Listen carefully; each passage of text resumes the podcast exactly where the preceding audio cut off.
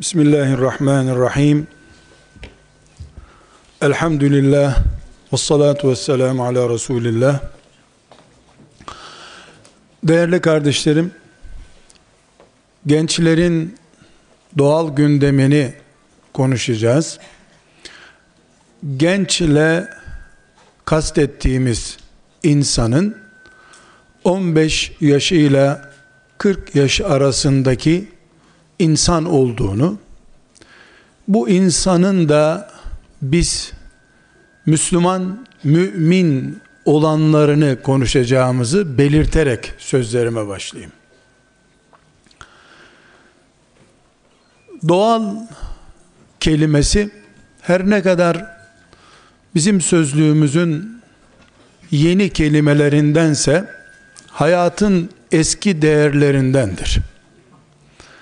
Doğallık yeryüzünde insanın kendi eliyle bozup huzursuzluğuna neden oluşturduğu dosyalarından birisidir.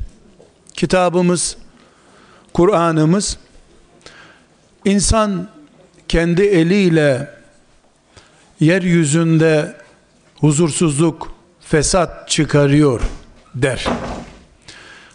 Gençlerin doğal hayatını da gençleri bugünlere hazırlamakla yükümlü idareciler, eğiticiler getirmişlerdir. Bir muhasebe toplantısında değiliz. Muahaze yapma ihtiyacımız yoktur. Biz gençlerin doğal mecraya dönüşlerini konuşacağız. Dolayısıyla bizim bugüne neden geldik? Neden gençlerin doğallığı kaybolmuştur? Doğal insan neden yetiştirilemiyor gibi soruları burada cevaplandırmayacağız. Değerli kardeşlerim, sözüme başlamadan önce hepinizce malum olan bir hakikati daha tescil etmek istiyorum. Bu hakikat şudur.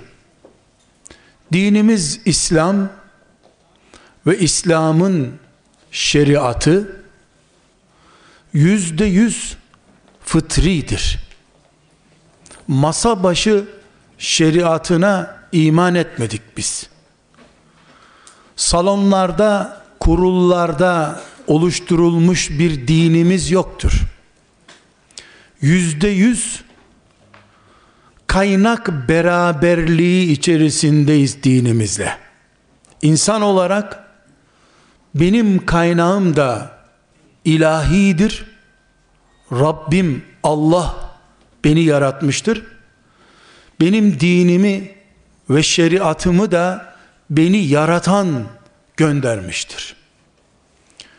Bu çok bariz bir şekilde iman ettiğim ve yaşamaya gayret ettiğim dinimin fıtrat dini olduğunu benim de doğal kimliğimle beraber yaşamam halinde doğal kimliği ve yapısı bozulmamış insanla insan eli değmemiş İslam arasında bir çelişki olmadan iyi bir mümin ve kaliteli bir insan olarak yaşamak mümkündür.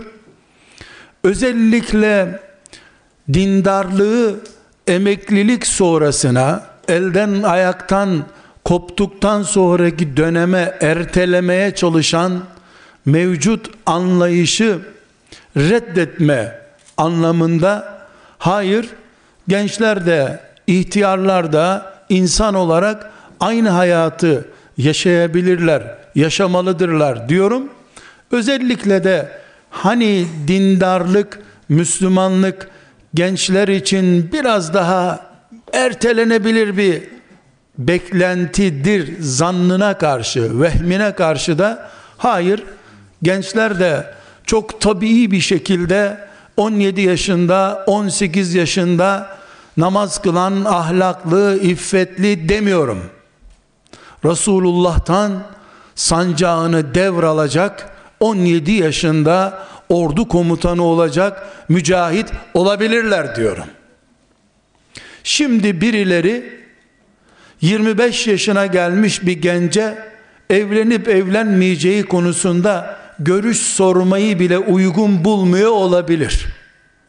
Ama Resulullah sallallahu aleyhi ve sellem vahiy ile oturup kalkan göklerle bağlantısı sürekli devam eden peygamber bir insan olduğu halde hanımı Ayşe radıyallahu anhaya iftira edildiğinde ben ne yapayım şimdi ne düşünüyorsun diye kendisine fikir danıştığı adamlardan biri Üsame'ydi ve o gün en fazla 15 yaşındaydı.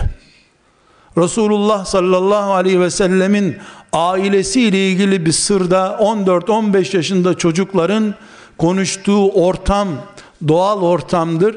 Biz hayatın tabiiliği ve doğallığını konuşurken gençlerin yaş küçüklüğünün doğanın dışına taşarak plastik, silikonik bir hayat yaşamalarının gerekmediğini anlatmaya çalışacağız. Neden? Çünkü benim dinim fıtrat dinidir. Silikonik bir dinim yoktur benim. Plastik din değil. Salon dini değil. Yasal kayıtlarla sınırlandırılmış bir din değil. Levh-i mahfuz dinidir. Gökler ötesinin fezanın dinidir. Ben de hilkatı oralara dayanan bir beden taşıyorum. Kimliğimle dinim yüzde yüz aynı kaynağın ürünüdürler. Dolayısıyla genç kardeşlerime inşallah buradan çıkarken vereceğim mesaj şudur. Bu fani dünyanın en huzurlu günleri fıtratla çelişmeyen Allah'ın şeriatı ile beraber yaşadığımız günlerimizdir. Bu şeriatımız ne gençliğin zevklerini, ihtiraslarını yok sayan bir şeriattır ne de ihtiyarları Kabe yollarına mahkum eden bir şeriattır. Herkese aynı standartlarda Allah'ın kulları olarak bakan bir şeriattır, dindir, İslam'dır. Elhamdülillah. Kur'an'ımız da budur. Gençlerle İslam'ı devlet haline getiren ve insanlığa en büyük medeniyeti 23 senede kurup giden Resulullah sallallahu aleyhi ve sellemin sünneti de bu sünnettir. Kardeşlerim belki annelerimiz babalarımız bugün ne istersin diye sormayı bile uygun bulmayabilirler bizim için. Kiminle evleneceğimizi, kiminle yaşayacağımızı, ne iş yapacağımızı da bize sormuyor olabilirler. Ama bu iman ettiğimiz dinin cennetle müjdelenmiş ilk on şahsiyetinin yedi tanesi genç yaşta o makama kavuşmuşlardır. Ve her biri de dünya lezzetlerinden mahrum Hristiyan rahipleri gibi bir hayat yaşamadan o makama gelmişlerdir. Çünkü onlara inen Kur'an kiliselere çekilmiş, elden etekten düşmüş insanlar gibi dindarlık yaşayanları ve rahbaniyeten ibtedauha diye bid'atçiler olarak sıra dışına itmişti. Tabiatın dışına kaymak, evi olmayan, sadece tekkelerde yaşanan, sadece kütüphanelerde yaşanan, yenmeyen, içilmeyen, gezilmeyen, eğlenilmeyen İslam, ibtedauha din tarzıdır. Bizim İslam'ımız değil. Bizim İslam'ımız çocuk çocuğun ortasında insanların sorunlarıyla şehirlerde yaşanan İslam'dır. Şehirlerde insanların dertleriyle boğuşarak yaşayanlar, dağlarda ibadet eden İsrail oğullarının dindarlarından daha üstündür. Çünkü insanlar dağlarda değil şehirlerde doğup büyüyorlar. İslam da buralarda yaşanacak demektir. Bu mukaddimeden sonra değerli kardeşlerim sizlerle genç Müslüman delikanlı hanımefendi veya erkek kardeşimin Müslümanlığını hayatının doğal şartlarında yaşayabileceğini konuşacağım. Ancak bu doğal hayatımız mesela tesbih çekerken plastik tesbihle değil de parmakla çekmektir demeyeceğim. Doğallıkla bunu kastetmiyorum. Kaç yaşındasın? O yaşta senin bedeninin istekleriyle beraber levh-i mahfuzda kayıtlı, onurlu, cennetlik bir Müslüman olabilirsin diyeceğim. 25 yaşında olmana rağmen Resulullah sallallahu aleyhi ve sellem sana delikanlıların sultanı olarak paye biçip sana anam babam kurban olsun diyecek bir delikanlı olabilirsin diyorum. Herkes Resulullah'a anam babam sana feda olsun diyordu. O da 25 yaşında Sa'd bin Ebi Vakkas'a anam babam sana kurban olsun dedi. 25 yaşında bir gencin gelebileceği delikanlı peygamberin anasını babasını uğruna kurban edeceğini söyleyecek kıvamdır. Gençlerin hayatın doğallığından kopması, tabiiliğinden kopması gerekmiyor. Onu izah edeceğiz inşallah. Kardeşlerim, hayat cep telefonundan ibaret değildir. İnternet yenidir. Modern binalar, plazalar yenidir. İlk insandan son insana kadar devam edecek hayat standardı gıdadır, uykudur ve cinsel ihtiyaçtır. Gıda, uygu ve cinsel ihtiyaçta kimliğimiz bizim ve bu üç nesneyi kullanışımız hayatı ne kadar sağlıklı yaşadığımızı gösterir. Cep telefonu kimseyi mutlu etmeye yeterli bir cihaz değildir. Bundan önceki nesiller cep telefonu bulmadıkları için kötü bir hayat yaşadılar dememiz gerekirdi o zaman. Hayır. İnternetinden cep telefonuna kadar bugün gençliğin hayatın vazgeçilmezini zannettiği şeyler suni değerlerdir. Orijinal değerler yemektir. İnsan biyo, fizyolojisinin ayakta kalması için uykudur ve cinsel ihtiyaçlardır. Bu cinsel ihtiyaçlarımız, uykumuz ve yeme sorunumuz bu üç şey kadar bu hayatta huzurumuz var demektir. Hastanelerde de temel sorun budur. Hapishanelerde de temel sorun budur. Helal gıdasından bedene yarayacak gıdaya kadar seçilmiş, değerlendirilmiş bir gıda tüzüğü üzerinden yaşayan nesil başka, bulduğunu yiyen, yeme makinesine dönüştürülen, hatta zevk için yiyen, ihtiyacı olmadığı halde zevk için yiyen nesil başka bir nesildir. Uykusu geldiği zaman değil, film bittiği zaman uyuyan nesil aslen bozulmuş nesildir. Doğallığı bozulmuştur. Ve şehveti onu 10 senedir bastırdığı halde bunu yok kabul eden nesil şizofrenik nesildir. Çift yüzlü nesildir. İçinde bünyesinde her türlü şehevi baskıyı taşıdığı halde bunu yok kabul etmekle kendisini ve geleceğini aldatmaktadır. Bu nedenle kardeşlerim doğal hayatımız bizim. Yemeğimizin, uykumuzun ve cinselliğimizin oturduğu doğal zemin kadardır. Baştan dedik ki İslam fıtrat dinidir. Şeriatımız fıtrat dinidir. Uyku düzeni olmayan birisinin yemesinde helallikten dengeye kadar sistematik bir yemek me- mekanizması olmayan birisinin şehvetleri kontrol edilmemiş, disiplini altına alınmamış birisinin üzerinde Müslümanlıktan söz edemeyiz. Bulunur. Adı bulunur Müslümanlığın. Ama zulmeden Müslüman olarak Müslümanlığı bulunur. Ya kendine ya da ikinci insanlara zulmeden karakterin sahibi olur.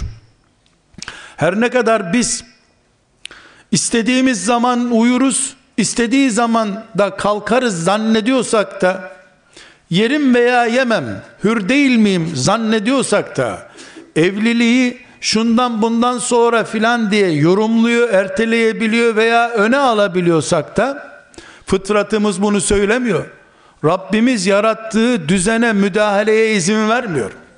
Bugün yeryüzünde dere yataklarına yollar, apartmanlar yapıldığı için tabiatın filanca düzeni bozuldu diye dert ediliyor da uykusuz gençlerin hayat düzeninin nasıl bozulduğu dert edilmiyorsa gıdanın sadece poşetlenme tarzına önem veriliyor da muhtevasına, içeriğine, helalliğine önem verilmiyorsa bütün insanlık bugün doğal olmayan bir hayatla karşılaşmıştır. Adeta çim yerine plastik çim yapıp onun üzerinde top oynayan gençler gibi bir hayat tarzı yaşıyoruz biz. Dinimiz fıtrat dinidir. Fıtrat dini olduğu için de fıtratı bozulmamış insanın üzerinde 17 yaşında peygamberin elinden sancağı teslim alacak adamlar 10 senede yetişir. Yetişti de nitekim. Bu fıtratımız yani doğallığımız dinimizin kendisi gibi değilse de zemini olması bakımından muhafaza edilmesi gerekiyor. Kardeşlerim yemekten söz ettik. Uykudan söz ettik. Şehvetlerimizden söz ettik. Bunlar bizim korumamız gereken şeylerdir. Şimdi İslam'ın öncelikli sorunu nedir? Müslümanların dünya coğrafyasında çözmeleri gereken en önemli sorun nedir diye soru sorulsa Kudüs bir numaradır hep. Ondan sonra da çevremizde işgal edilmiş yerler iki numaradır. İşte emperyalizm, siyonizm sloganlarımız hep öne çıkar.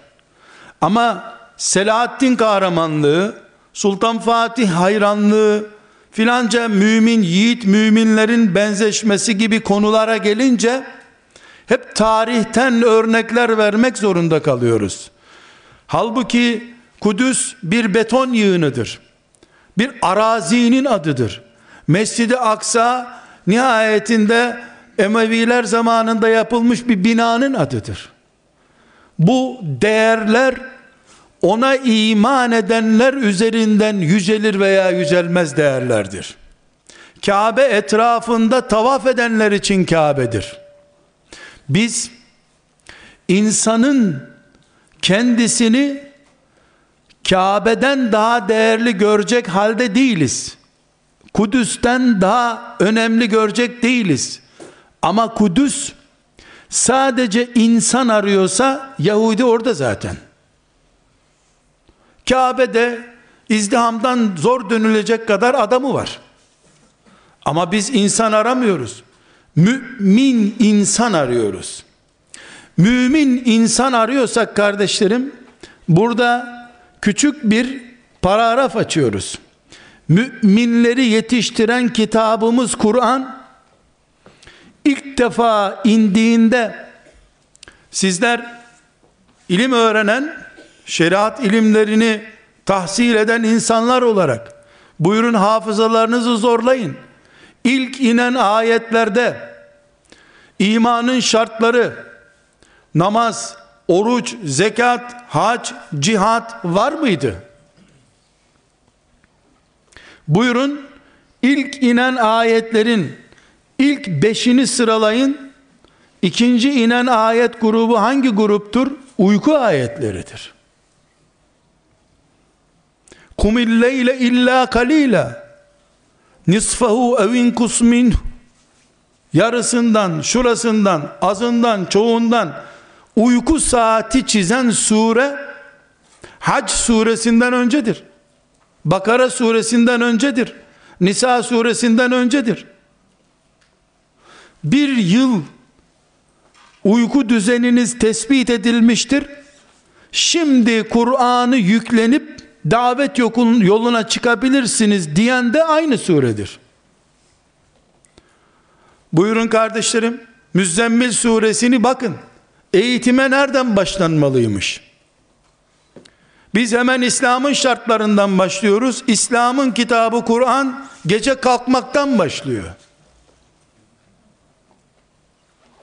Önce Ramazan ciddiyeti getiriyor. Ramazan'ı orucunu farz ediyor. Ondan sonra Bedir cihadına teşvik ediyor.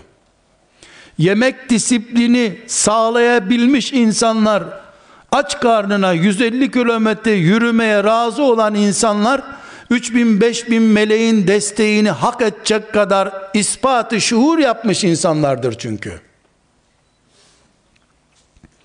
Namaz kılarken bile karşı cinse alakasından dolayı beyni karışık delikanlılar meleklerin musafaha ettiği delikanlılar mı olurlar ki cinsel şehvetlerin kontrol altına alınamadığı bir dünyada İslam çiçek açsın, Kudüs Müslümanlaşsın, dünya İslam'ın hükümranlığı altında olsun. Din insan dini kardeşlerim. Şeriatımız insanlara gelmiş bir şeriattır. Melekler Müslüman değildirler. Müslüman olmaları da gerekmez. Çünkü melekler bir dine mükellef değildirler. Mükellef sorumluluk kabul etme yeteneği olan, görevi olan insanın işidir.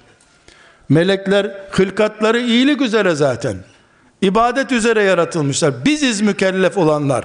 Mükellefiyetimizi biz abdestten başlatıyoruz. Kur'an ise uykudan başlatıyor. Bunun için tekrar vurguluyorum. Gençlerin doğal hayatı uykudur, yemektir ve disiplin altına alınmış şehvettir. Burada küçük bir ayrıntıya daha özellikle parmak basmam lazım. Bizim Müslümanlığımız kardeşlerim, şeriatımızın, dinimizin bize çizdiği çalışma planında yememek diye bir şey yoktur. Hayvanlar gibi yememek vardır. Tam aksine Kur'an'ımız Allah'ın helal ettiklerini size kim yasaklayabilir ki diyor. Bu yasaklamaya karşı Kur'an tepki gösteriyor. Kul men harrama zinetallahi illeti ahracel ibadi ve tayyibati minel rizk. Temiz olan şeyleri kim size yasaklayabilir ki Allah buyuruyor. Özellikle de bunları müminlerin yemesi lazım. Ama insanca ve kaşıkla. Kaşıkla yemesi lazım. Kepçeyle yemekte sorun var. Dinimiz kesinlikle bize yemek yemeyin demiyor. Uyumayın da demiyor. Uyku kış uykusu olmasın diyor.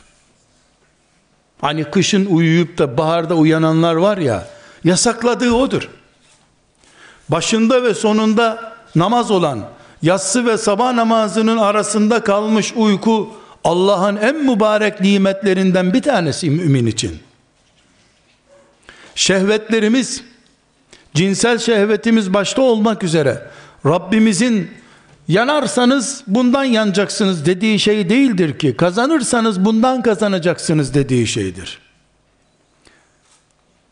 Resulullah sallallahu aleyhi ve sellemin huzurunda Müslümanlık edebiyatı yapıp uzak dur şu yatak odalarından diyen adama ne dediğini biliyorsunuz. Düğünlerde filan hep okunur bu hadisi şerif. İşte men ragibe an sünneti feleyse minni. Ama hayat sisteminin o olduğuna dair cuma hutbesinde bir türlü okuyamadık bunu. Müslümanlık sadece evlenmek istemeyen gençlerin yahut da evliliğe soğuk bakanların sabaha kadar namaz kılmak isteyenlerin 365 gün oruç tutmak isteyenlerin sünnet dışı kaldıklarını anlatmakla anlaşılmıyor ki. Demek ki bu negatif görüntüsü ise bunun. Adam gelmiş peygamber aleyhisselamın huzurunda ben daha uyumam geceleri teheccüd kılacağım demiş. Öbürü de ben hep oruç tutarım demiş. Öbürü de bu kadınlardan uzak duracağım demiş.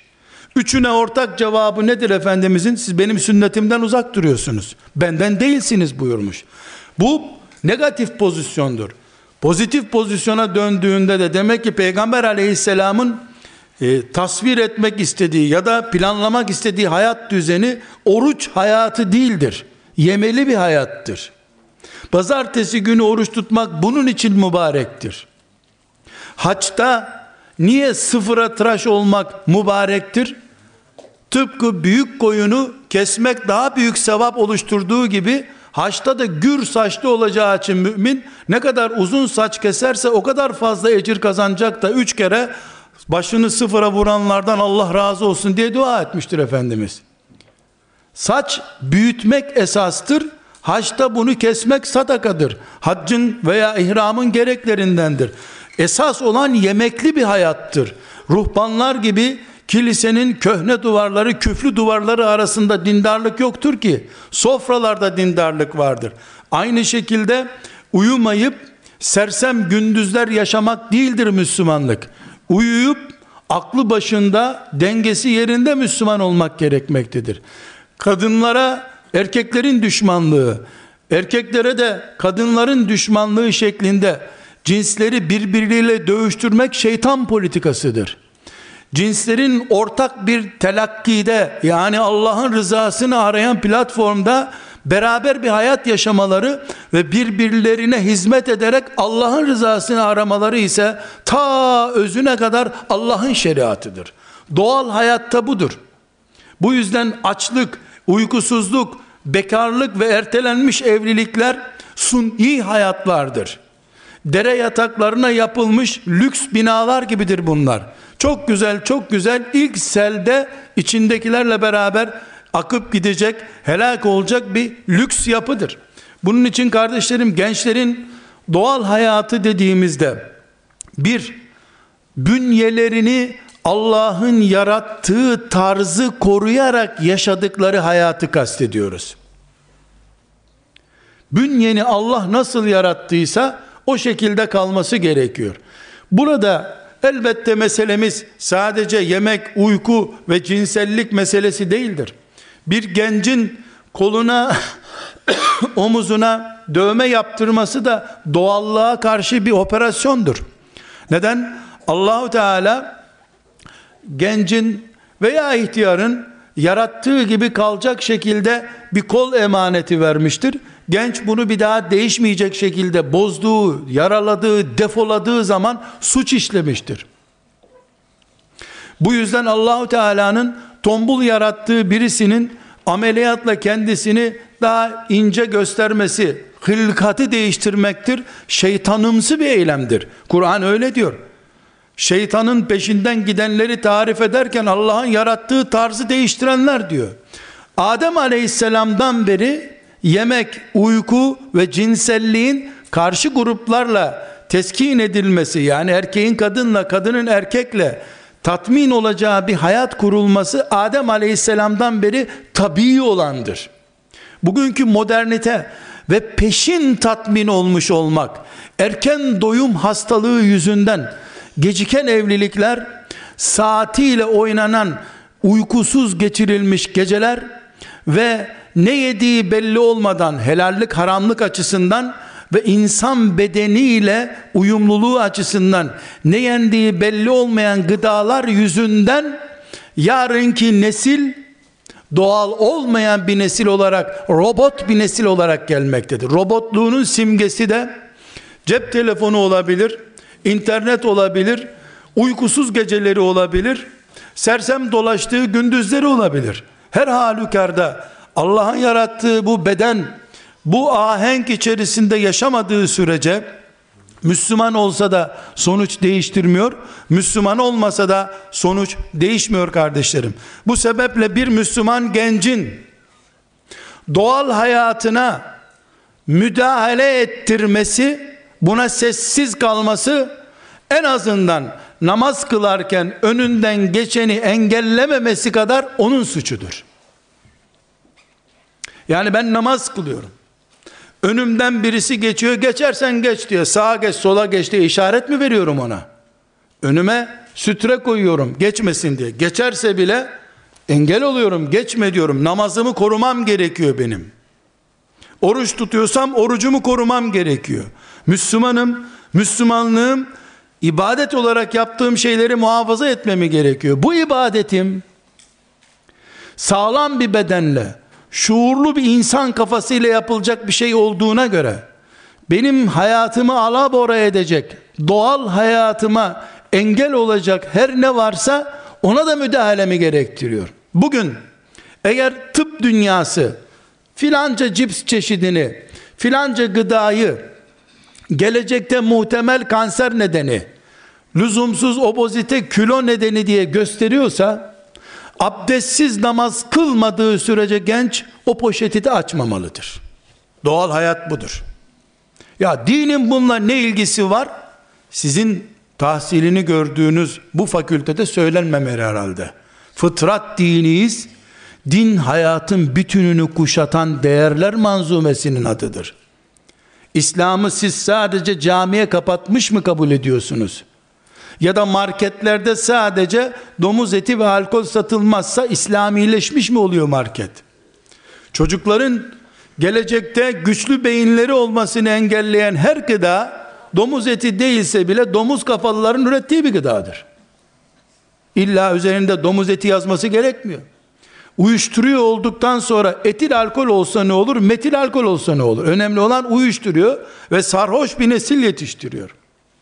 Benim namazımın kalitesini düşürecek müdahalelere engel olmak Müslümanlık görevimse yarın beni bekleyen ümmetime rağmen bu gelecek ümmetime hizmet edecek diye beni bekleyen insanlara rağmen beni belki de mezarlarında dualarla hayırla anan Allah dostlarının varlığı sabit bir gerçek.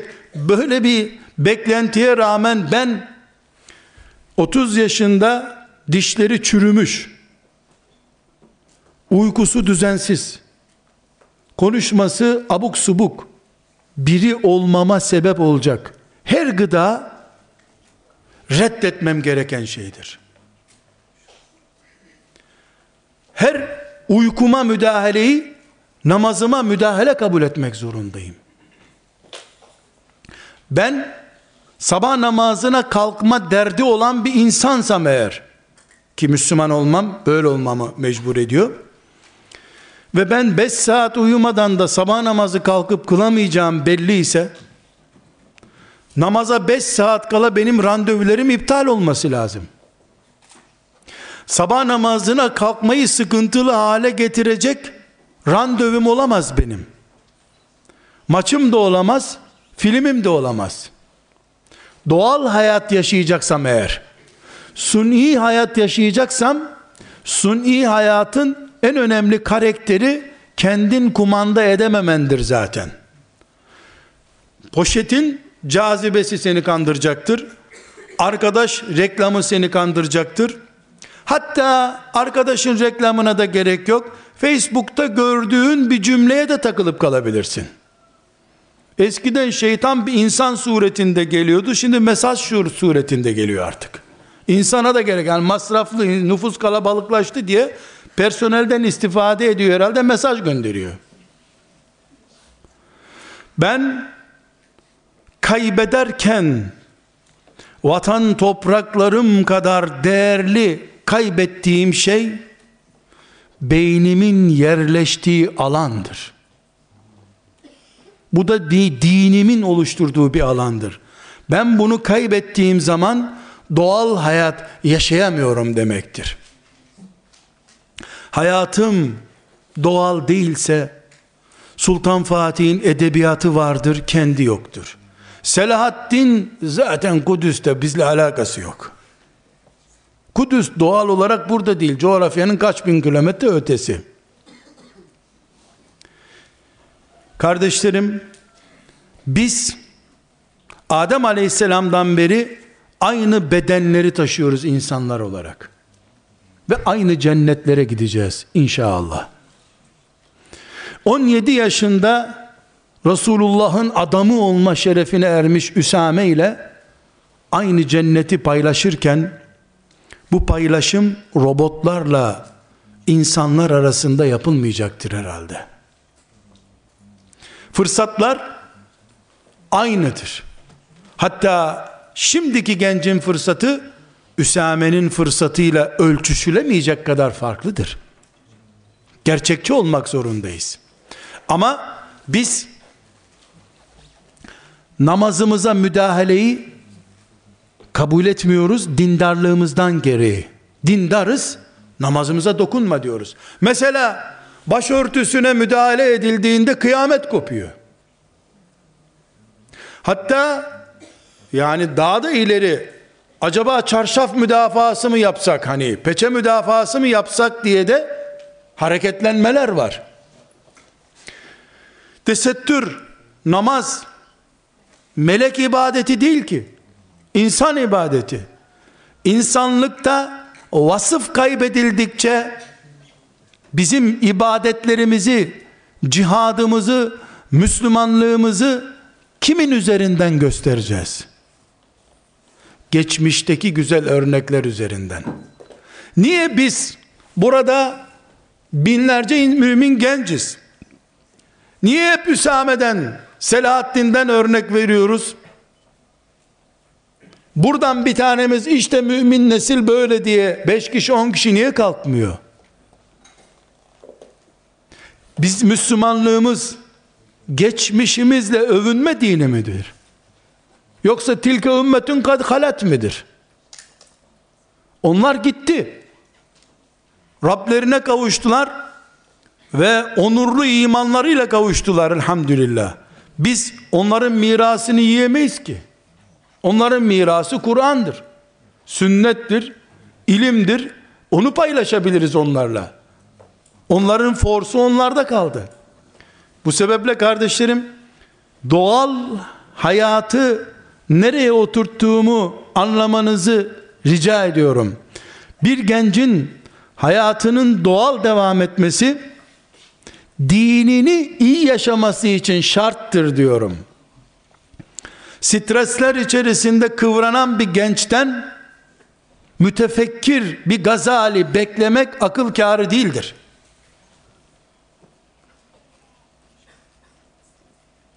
Aylardan beri gıda dengesizliği yaşayan, artı veya eksi manada gıda dengesizliği yaşayan birinin Hayber'de kalenin kapısını tutup da fırlatması mümkün mü? Burada biz bir gerçeği konuşuyoruz kardeşlerim. Şu dünya nimetleri Rabbimizin müminler için yarattığı nimetlerdir. Müminlerin nasibi en az kafirler kadar vardır. İslam müminlerden yaşantı bekliyor. Bu dünya hayatını mahrumiyetler içerisinde veya aşırılıklar içerisinde yaşadığımız zaman İslam'ı kitaplara mahkum ederiz. Geçmişte övülecek insanlarla övünürüz, övülecek insan olamayız. Zenginin malını sayan züğürt tesellisiyle oyalanırız biz. Bunun için söyleyeceğim sözlerin özeti şudur kardeşlerim. Her şeyden önce hayatı doğal yaşayacağız. Üç temel prensip koyduk. Bunlarda doğallık esastır dedik Adem aleyhisselamdan beri. Bu üç esas bizim temel mihverimiz olacak. Ama ben size doğal bir mümin genç hayatı yaşamak için tavsiyelerde bulunacağım. Üç temelin etrafında dönerek.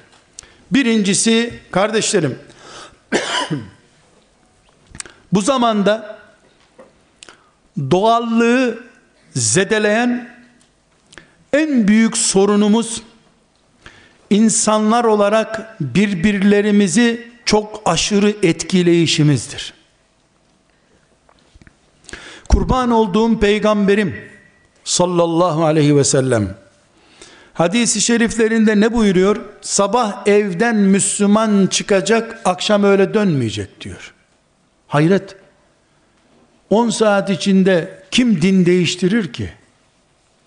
Akşam eve Müslüman girecek, sabaha kadar Müslümanlığını bırakacak diyor.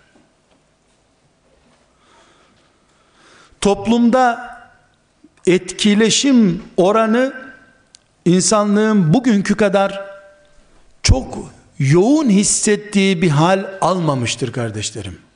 Bunun adına ister sosyal medya deyin, ister internet deyin, isterseniz faşist medya deyin, ne derseniz deyin. Vakıa budur. Hafızından, ilahiyatçısından, doktorundan, memurundan, işçisine kadar bir dedikoduyla herkes vatanını da satıyor, dinini de satıyor hale geliyor. Askere gitmemek için yüz binlerce genç bin bir alavara dalavara çeviriyor. Devlet bu gücüne rağmen gençleri kışlaya toplayamıyor.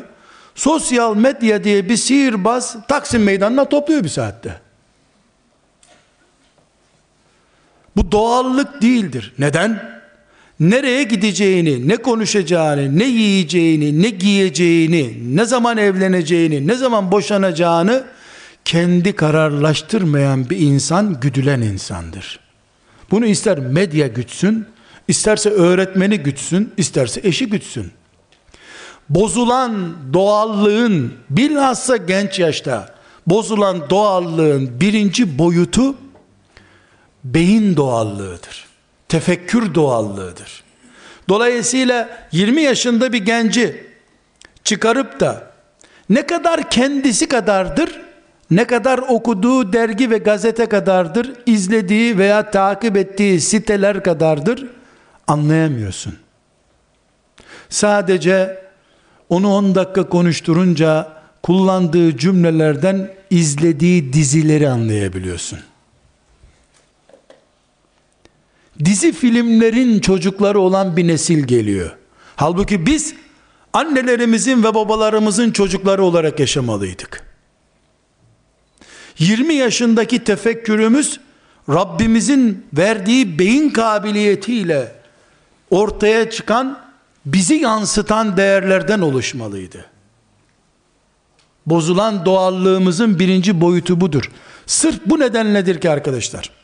Bu bozulan tefekkür dünyamız, beyin yapımız birbirimizin etki etki or, sebebi olmamızdan kaynaklanarak imanımızı da zedelemiştir. Benim hayatımda en fazla rahatsız olduğum belki de Gazze saldırısından daha fazla muzdarip olduğum bir maildir. İstanbul'daki ilahiyat fakültelerinden birinde okuyan bir hanım kızım bana yazdığı bir mailde sen hocalarla fazla oturup kalkıyorsun. Oturup şu Nur suresindeki kadınlarla ilgili ayeti yeniden dizayn etseniz olmaz mı? İşiniz ne sizin hoca olarak diye ricada bulunmuştur. Biz hocalar olarak oturacağız. Hahamlar gibi Nur suresinde kadınlara tesettürü emreden ayetleri yeniden dizayn edeceğiz. Bu ne biliyor musunuz? Bahsettiğim çökmüş beyin kalıbı bu. Eminim ki ki verdiğim cevaptan sonraki özründen bunu anladım. Art niyetli değil. Demokrasi, insan hakları, hürriyetler, sosyal haklar o kadar etkilemiş ki bu hakları Allah'a karşı da kullanmaya başlamış. Doğallık gidiyor.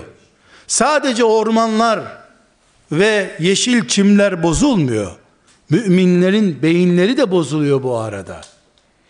Birinci koruma altına almamız gereken, asla müdahale edilmeyecek, fıtratta olduğu gibi kalacak alanımız beyinlerimizdir kardeşlerim. Beyin çok önemli. Bu beyinle kastım kafa tasımızdaki bir kiloluk eti kastetmiyorum. Mümin beynimizi Allah'a iman ederek Müslüman olarak farklı olduğumuz kimliğimizi kastediyorum. Bunu korumak zorundayız. Eğer girip çıktığın kulüp, vakıf, dernek, okuduğun gazete, dergi seni farklılaştırıyorsa kanser gibi etki ediyor, kaçacaksın. Herkes kendisini korumak zorunda. Namazımızı korumak zorunda olduğumuz gibi verdiğimiz örnekte mümin kimliğimizi de korumak zorundayız. İkincisi kardeşlerim hadisi şerifi hepimiz çok iyi biliyoruz. Haramın girdiği bedenler olsa olsa ateşte kebap olmaya layıktır. Ve naru evla biha. Kebap olmaya yarar o etler. Ağızlardan haram girmemeli. Haram domuz etiyle sınırlı değil kardeşlerim. Domuz eti haramlardan sadece bir haramdır. Ambalajlanan her şey haram ve helallik açısından risk taşır. Ve burada hepimizin çok dikkat etmesi gereken çok önemli bir husus haram olması bir şeyin necis olması, domuz ve benzeri mamul olmasının yanında insan bedeni için uygun olmaması diye de bir kayıt getiriyor. Obozite yapan her şey, tıbbın sakıncalı bulduğu her şey, ilaç için kullanılmadığı sürece gencin gündeminde olmamalıdır. Genç, pasta seçmelidir. Ama bu seçimi üzerindeki tuttuğu takımın renklerine benzerlikten değil, bedenine uyumluluğundan dolayı olmalıdır. İkinci bozulan doğallığımız da gıda doğallığımızdır. Bugün tıp gıda konusunda biraz daha gayret etse inşallah hadisi şeriflerin seviyesine gelecek. Fena bir mesafe kat etmemiştir. Hani insanoğlunun midesinden daha büyük derdi yoktur diyor ya. Bir lokma iki lokma yeter diyor ya. Şu tıp biraz daha gayret etse ve de gerçekçi olsa, gerçekçi olsa, biiznillah bir iki asır sonra Medine seviyesine gelecek diye umuyorum. Çünkü henüz doktorlardan siyasetçi yetişmedi dünyada. Dolayısıyla onlarınki hep nasihat düzeyinde kalıyor. Şöyle günün birinde tıp adamları bilhassa insan sağlığıyla direkt alakalı branşlardan yani devlet adamlarımız mesela bakanlar kurulu onlardan yüzde seksen düzeyinde oluşmuş olsa herhalde e, tıp bayağı sünnete uygun bir dünyaya kayacak demektir. Umut ediyoruz. Dua da ediyoruz. Üçüncü olarak kardeşlerim doğallığımızın bozulduğu şey tavuk körlüğümüze neden olan gece gündüz karışımıdır. Allah bu dünyayı güneşin doğduğu ve battığı saatlere göre ayarlamıştır. Gerisi sunidir. Akşam çalışılan ders bereketsiz derstir. Çünkü Resulullah sallallahu aleyhi ve sellem bu ümmetin sabahına bereket duası yapmıştır. Hadis doktora tezi hazırlıyorsun. Hiçbir zaman sabah namazından sonra çalışmamışsın. Hazırladığın tezde de Allahümme barik li ümmeti fi bukuriha diye hadis var üstelik. Ama sen hep gece ikilere kadar çalışmışsın. Tezin biter. Ama doğal bir bitişle sen bitmezsin. Sadece örnek olsun diye zikrediyorum.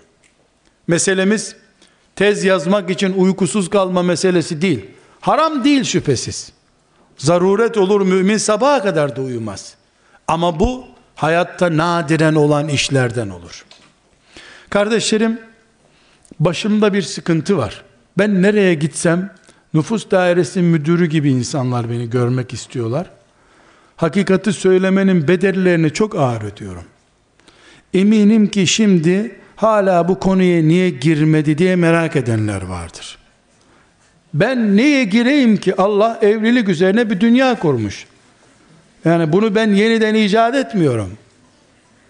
Rabbimiz 14-15 yaşından itibaren gece eğitimini veriyor. Gündüzü bıraksan. Dünyaya biz öyle bir zamanda geldik ki bütün köpekleri salmışlar. Ne kadar taş varsa bağlamışlar onları. Kadının ve erkeğin birbirini çıldırtmak için her şeyi yaptığı bir dünyada tek helal şey olan evlilik yaşa, işe, kurallara, örfe ve baskıya mahkum edilmiş.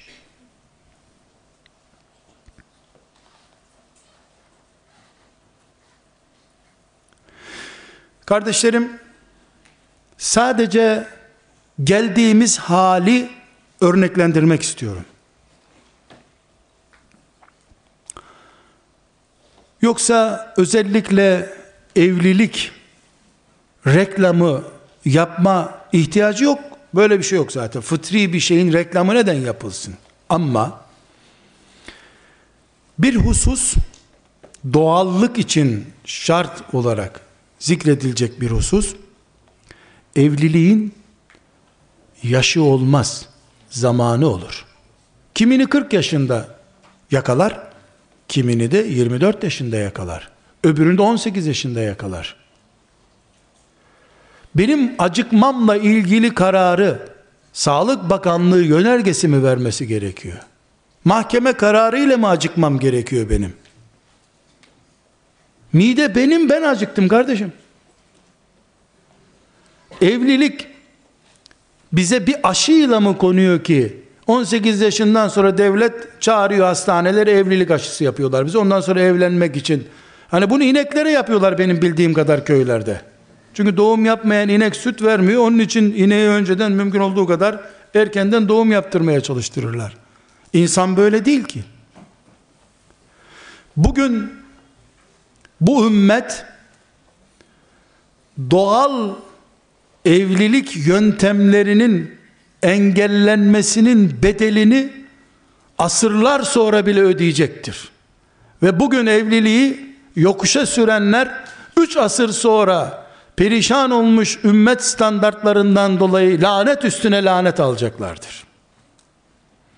Evlilik sadece gençlerin zevklerinin tatmini değildir ki 5 yıl uzatılmış bir evlilik süresi kaç milyon secde edecek çocuk gecikmesi demektir bu ümmette. Bugün 100 bin genç evleniyorsa en kötü ihtimalle 3 sene sonra 100 bin yeni secde edecek mümin demektir bu.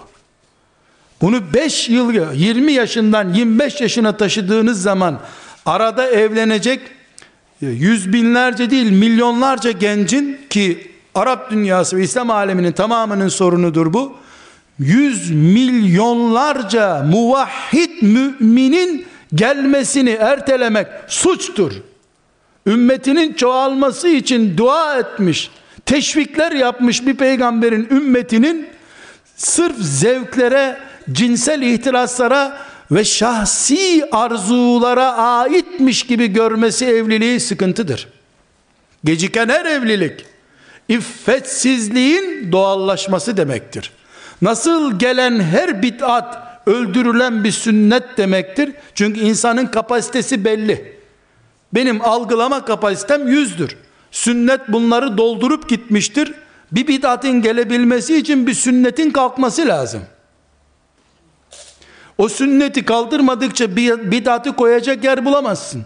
İnsanların şehvetleri, beraber olma, bir, beraber bir hayat yaşama arzuları kalkıyorsa onun yerine başka şeyler geliyordur. O gelen başka şey bu ümmetin gelecekteki faciasıdır. Allah'a sığınarak Rabbimin rahmetine sığınarak söylüyorum ki içimizdeki iffet arızaları 20-30 sene sonra Siyonist varlığını aratmayacak hale gelirse o zaman evlilik farz mı, vacip mi, müstehap mı o zaman belli olacak. Kimse evlenmek zorunda değil. Ama evliliği yokuşa sürmekte kimsenin hakkı değil. Evliliği lauballeştirmekte, enbiya standardı lauballeştirmekte Allahu Teala'nın nimetleriyle yapılabilecek en büyük israf uygulamasıdır. Kardeşlerim sadece ilahiyat talebeleri olarak dikkatinizi çekecek bir örnek vermek istiyorum. Kitabımız, Kur'an'ımız peygamberlerden bahsederken ne buyuruyor? Senden önce de peygamberler gönderdik diyor. Peygamberler, bütün peygamberleri kastediyor. Ve cealna lehum ezvacen ve zürriye. Hepsinin de eşleri ve çocukları oldu diyor. Eğer biz tevhid davasının insanlarıysak, tevhid önderleri eşleriyle çocuklarıyla bu mücadeleyi yapmış önderlerdir. Uzlet adamları bencil adamlardır. Ümmet adamları aileden gelmiş adamlardır. Ben 18 yaşında evlensin erkek herkes sadaka toplasın bunu diyemem. O vakti gelen Allah'tan korksun derim. Helal başka bir çare yoktur derim. Aksi takdirde biz bugün ümmeti dışarıdan çökerten filan zalim filan işkence sistemleri derken 30 sene sonra 40 sene sonra böyle salonlarda oturanlar Siyonizm diye bir derdi konuşmaya fırsat bulamayacaklar. Birbirimizin ahlakını, dindarlığını çökerttiğimiz sisteme mahkum olup gideceğiz hepimiz. ümmetimiz iffet ümmetidir. Ahlak ümmetidir. ibadet ümmetidir. Cihat ümmetidir. Bunlardan biri bu ümmet değildir. İskeletimiz sadece namaz kılma iskeleti değildir. Sadece cihad etme iskeleti değildir. İffetli insanların cihadı cihattır. İbadet eden insanların cihadı cihattır. Cihad edecek kapasitedeki ve uygulamadaki insanların herhangi bir şekilde ibadet ihmal etmemeleri cihattır. Kardeşlerim ve son sıkıntımız doğallığı konuşuyorduk. Rabbimiz hiçbir şekilde şu kainatta tek bir taşı yanlış yerde yaratmamıştır. Buna iman ediyoruz. Böyle inanmak zorundayız. Hepimiz yerli yerinde yaratılmış bir dünyadayız. Ben de bir insan olarak Rabbimin bir planı üzere muhakkak yaratıldım. Benim beyin yapım, fizyolojim, biyolojim ve imkanlarım Allah'ın beni yarattığı yer içindir. Yüz küsür bin sahabinin içinde on binlerce hafız olmaması ne demektir sizce? Olması demiyorum. Olmaması ne demektir? Şöyle bizim Kur'an kurslarımızdaki baştan sona Kur'an'ı okuyacak derecede kaç tane hafız olduğunu zannediyorsunuz ashab-ı kiram arasında? On binlerce Kur'an'ın inişini şu veya bu şekilde gelmiş Cebrail'i seyreden insanlar arasında yüzlerce fetva verecek müftü bulunmamasını neyle yorumluyorsunuz kardeşlerim? Hassan İbni Sabit'in peygamberin özel enformasyon adamı olduğu halde kılıç tutmayışını neyle yorumluyorsunuz? Ama bu din, bu Kur'an bugüne kimin sayesine geldi deyince o içlerinde hepsi hafız olmayan, hepsi değil, onlarcası bile ancak müftü olabilecek kadar az müftünün bulunduğu, hepsinin kılıç tutmayı beceremediği ashab sayesinde geldi. Çünkü din fıtrat dinidir, hayat dinidir, hayat bir bütündür. Bedir'den ve Uhud'dan ibaret değil hayat. Medine'de değirmen de lazım, Uhud'da kılıç da lazımdı. Hayatın bütünü için Allah'ın planı var. Akrep de bir iş görüyor, koyun da bir iş görüyor. Hepimizi Rabbimiz bir iş için yarattı. Kadını kadın, erkeği erkek, kıvırcığı kıvırcık, sarışını sarışın, beyazı siyah bir hikmete binaen yarattı. Kardeşlerim başımıza gelmiş en büyük sıkıntılardan biri de doktorun önlüğünün beyazlığından ve parasından etkilenip doktor olacağım diyen 5 yaşındaki çocuklardır. Halbuki ilk ameliyat ettiği hastayı öldürecek kadar kapasitesizdir o konuda. Gençler olarak doğallığımızın bozulduğu alanlardan biri seçtiğimiz fakülteden bulunduğumuz ortama kadar hılkatimizin değil reklamların bizi yönlendirdiği alanlarda bulunuyor olmamızdır. Bütün Müslüman gençlerin eğer Müslümansalar hafız olması gerekmiyor. Herkesin Kur'an'a hizmet etmesi gerekiyor. Belki bir şehirde beş tane hafız yetecek. Hepimizin fıkıh alimi olması gerekmiyor. Hepimizin siyasetçi olması gerekmiyor. Reklam dünyasının öne çıkardığı şeylere dadanmış nesil doğası bozulmuş nesildir. Tekrar doğal bir hayata döneceksek güzel kardeşlerim Rabbimizin bizi yarattığı maksadı aramak zorundayız. O maksadı kendini boş bıraktığın bir ay içerisinde sen bile yakalarsın. Hiçbir pedagojik desteğe ihtiyacın yoktur. Kendi kendine bunu keşfedersin.